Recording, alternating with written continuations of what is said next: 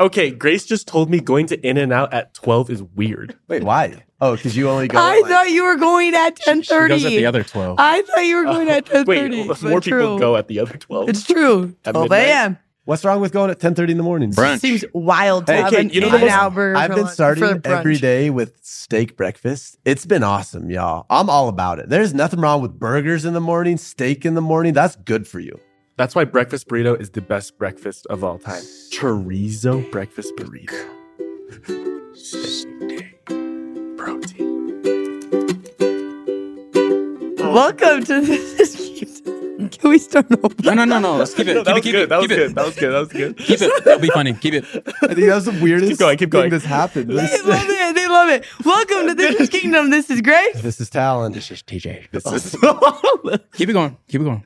My voice cracked. TJ is in some kind of mood right now. Hollis, you need to read this.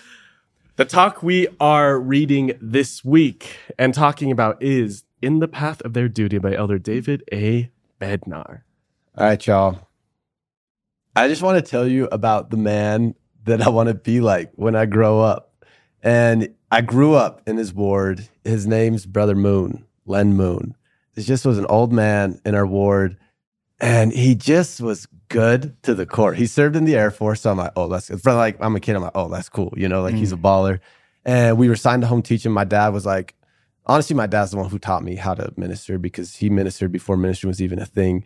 And we'd go to his house all the time. And I wouldn't say much. Like I was pretty quiet. I'd kind of just sit there and zone out for most of it. But every single time, like he would make me feel so good about myself. And like I didn't feel like I was that good of a kid, but he made me feel like I was top notch every single time. And every single Sunday, he'd be there and he'd be helping with chairs, like putting them up, taking them down. He served like two or three missions with his wife. Like that was just like his life. They just like serve missions. And he lived in a 65 plus community where it's just like all elderly people in that neighborhood.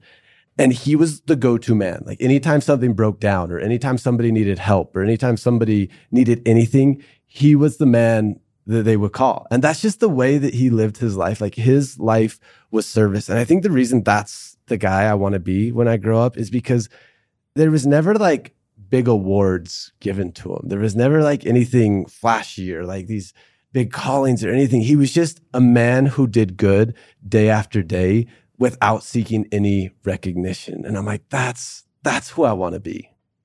I love that. And I love that. So when Elder Bednar gave this talk, thinking about that Talon is like, uh, I feel like when Elder Bednar gave this talk, he just took everyone in the church that's kind of like that man and like the ones that like all of us who are just trying to do good and maybe it doesn't not, not all the biggest blessings come all at once and and maybe we don't always feel super hyped about all these you know the good things we're doing. And he just took all of us people and he just gave us a big hug that's literally was my thought. I was like, Elder Bednar just gave the whole church a big hug mm. Oh. with his talk. All he was doing was praising those who feel maybe a little forgotten, maybe feel like their efforts aren't enough, maybe feel like whatever, but they just keep going and they keep trying to keep the commandments and they're trying to walk in covenant relationship. He just took him and gave him a big hug. And I was like, what a message from one of the boldest apostles. And it's so comforting to know that if they're supposed to say what Jesus would say, and that means if Jesus was here, he would take all these people feeling this way. Give him a big old hug. Well, th- this is his exact quote, and I love it. When he's talking about people who do good and maybe don't get recognition, this is what he said. He says, I love you, I admire you, I thank you, and I commend you. And I'm like, those are Mm. those are tender words from an apostle of like, man, th- you are the people that we need. Like those people who do good without anything in return. Like you are the people we need. I've been watching my roommate. She's my very best friend in the whole entire world. I just simply am obsessed with her. Over the past, I would say like three months, a lot of people that are really close to her have been going through really, really, really difficult things. And I have seen her give her entire life to help them. And anytime they need something, she is the first one to say she will go. And she might have other plans, and then they ask her to hang out, and she will drop everything so she can go with them. It's not even a question in her mind. She just instantly knows she will go. And a couple nights ago, I walked up to her room and she was just crying so, so hard. And it was kind of weighing on her, I think. And I didn't say much. It was just kind of that's the how the night ended. But I remember thinking, God knows how much she's trying. And he sees the effort. And mo- like most people in the world, when you're trying so hard and you're trying to do so many important and good things and you're trying to bless so many lives, most of the time it feels like everyone looks at you and they say, you're giving 60% to every aspect of your life. And then you go home and you kneel down and you tell God, I have been giving you 130%. I have been giving you everything. And everyone looks at me like I'm giving 60% and I am failing and I'm doing a horrible job. And I love when the prophet said, the Lord loves effort because I wish that I could just think in my head, the Lord does not love perfection and he does not love fill in the blank, but he does love trying. He loves when you try. And when you feel like the whole entire world is seeing 60% and, oh, it doesn't look like you're doing a great job in your life right now. And everything seems to be falling apart and you're not really putting your all like you used to. God sees the 130%. And I think he would just look at you and say, no, no, no. I love effort. I love that you're trying and your trying is enough because you actually really are just trying and that's perfect for me. I love that. You're doing a great job. And I think that there's some moments that we just need to look at people and we need to say, I see that you are trying and that is plenty. You are doing so good. I see the 100% when everyone else only sees the 30%. percent Mm-hmm. Some people just need that. I love that. It really reminds me that I feel like there are so many people out there that are doing good every single day and they feel like no one is watching. They are doing good. They're doing the right thing and they feel like it's amounting to nothing. And this really reminds me of little high school boy Hollis. Like growing up, I was a natural people pleaser. Everything I did, I wanted other people's approval. I wanted other people to like me. If I did something and other people didn't like it, I wouldn't like it. If I did something good and other people didn't see it, I'd be like, wait, that's a waste of time. Why would I Mm. do something that other people wouldn't see? You know, because we just love that feeling. And I listened to your story, listen to Elder Bednar's talk, I listened to you talk about your roommate. And one thing that I feel like is common throughout all of these stories is who they place their confidence in. If we place our confidence in people and their approval, we will be sad every single time.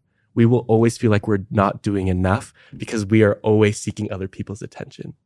But if we are placing our confidence in God, we can know without a matter of doubt that we are doing enough because we have placed our confidence in God, a being who sees us. It is so sad to place our confidence in imperfection.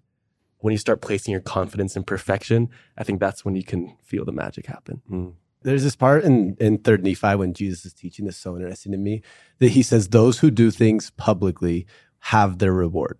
Their reward is that people see them doing good, right? And he says, Those who do good in secret will be rewarded publicly. And I, I thought a lot about like, what is that public reward? And I just feel like when you go about doing good in secret, God is going to bless you with meaning. He's going to bless you with purpose. He's going to bless you with connection. He's going to bless you with real fulfillment. And sometimes I think so much we seek that validation from other people. We, we seek to be seen. That's a reward. Like that's something. That fulfillment that comes when you just seek to do good in private is so much sweeter. Like it's, it's so much better. Yeah, it's so interesting because I feel like there's certain talks that kind of hit for those kind of like my like the prodigal sons out there. You know what I mean? And I got love for my prodigal sons. That was me, right in high school. This talk I love is so good for for people more like my wife Lo because she was just good like growing up, you know, and she struggled more with the consequence of being so good. Right, people pointing at kind of like the great and spacious building, like pointing and and uh, wanting to shame, you know, doing those good things. And I just got to say, like, I got so much love for the youth and for everyone who's sitting here listening to this who are just being good and doing good. And maybe you feel like your efforts aren't enough, kind of like what we're talking about. And I just, I'm just thinking of these, I got these boys, these baseball boys. I got so much love for them because they've kind of, you know, because when you're in high school and you're an athlete, it's easy to want to go into and do those crazy, fun, dumb things. And I'm sure they've done some of that, but I just love that they have this little group that they take to the temple together and they're all just getting their mission calls right now. And it just makes me so happy. And I just have to say, man, we, like those of you sitting there who are just being good and doing good, man, we just, we praise you, Mhm. you know, and we love you and keep going, keep doing it. Things are not, this, your time and your effort and your discipleship is not wasted. There's not some fun, crazy thing out there that is going to fulfill you more than this lifestyle that you've been doing. It's funny you brought up Lo because I, I, was just thinking of like Dre, and I remember this one time we were we were taking flowers from someone. I'm like, oh yeah, let's knock on the door, give them the flowers, and she's like, nah, like I'd rather just give them the flowers, write a little note, not tell them who it's from, and just I just want them to know they're loved. Like that's it. And I like was so inspired by that because none of it was about her being seen. None of it was about her getting recognition. She's like, I want that person to feel love, period. I had this experience that my parents were moving and I was already moved out of the house and, and I went back to help them move. And I'm like, oh, I'm like the strong one in the family. I'm like, I'll move the dressers, I'll move the fridge, I'll move the washers. Like I'm ready to do the the heavy lifting. And I get there, I'm like, Mom, what do you want me to do? And she's like, Can you fold the socks? I was, like, I was like, I didn't come to fold the socks. Like I came to do the heavy lifting. And she's like, well, listen, the job we need done right now is for the socks to be folded. Like that's that's the next step. And if you want to do that, that would be great. And I think sometimes I want these like big, glorious like jobs that are like seen and like strong. You know what I mean? but it's like sometimes the, the job God has for us is folding the socks. And that is just as needed. It's just as helpful. And, and it just makes me want to be the person. It's like, yeah, what whatever the calling is, whatever the opportunity to help is, like big or small, like I'll I'll fold the socks. I'll do the little mm. thing.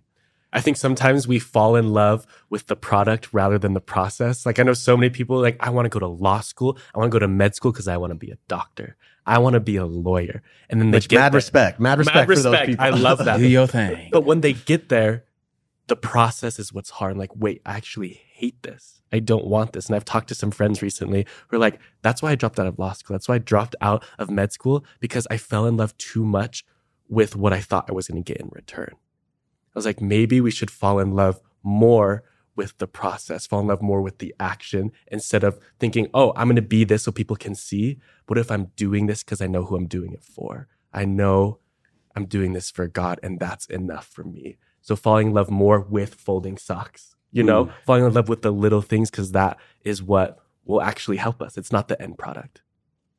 I have to just yell at this. I know there's someone sitting here and I just need to yell at you for a second, someone that's listening.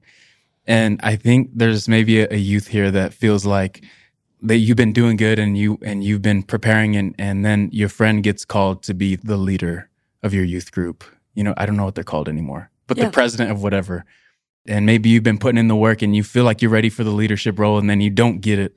And maybe you're a little bit frustrated because maybe you had a sibling or a friend or someone in your group that has certain achievements and they're doing certain things in the kingdom and you feel like you're not doing that much. And I just have to say, I just need to yell at you and just say, you are right where you need to be. God has you right where you need to be. And your group needs you. Your quorum needs you. Your family needs you. You are right where God needs you to be. And he has a plan for you and he has a purpose in your journey right now. All my words fall short. I got nothing new. How could I express all my gratitude? I could sing these songs as I often do, but every song must end, and you never do. So I throw up my hands and praise you again and again. Cause all that I have is a hallelujah,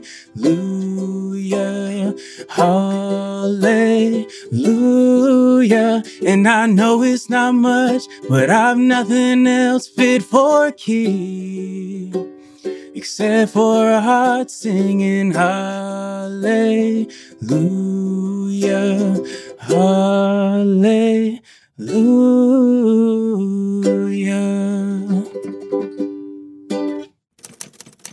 See you next week.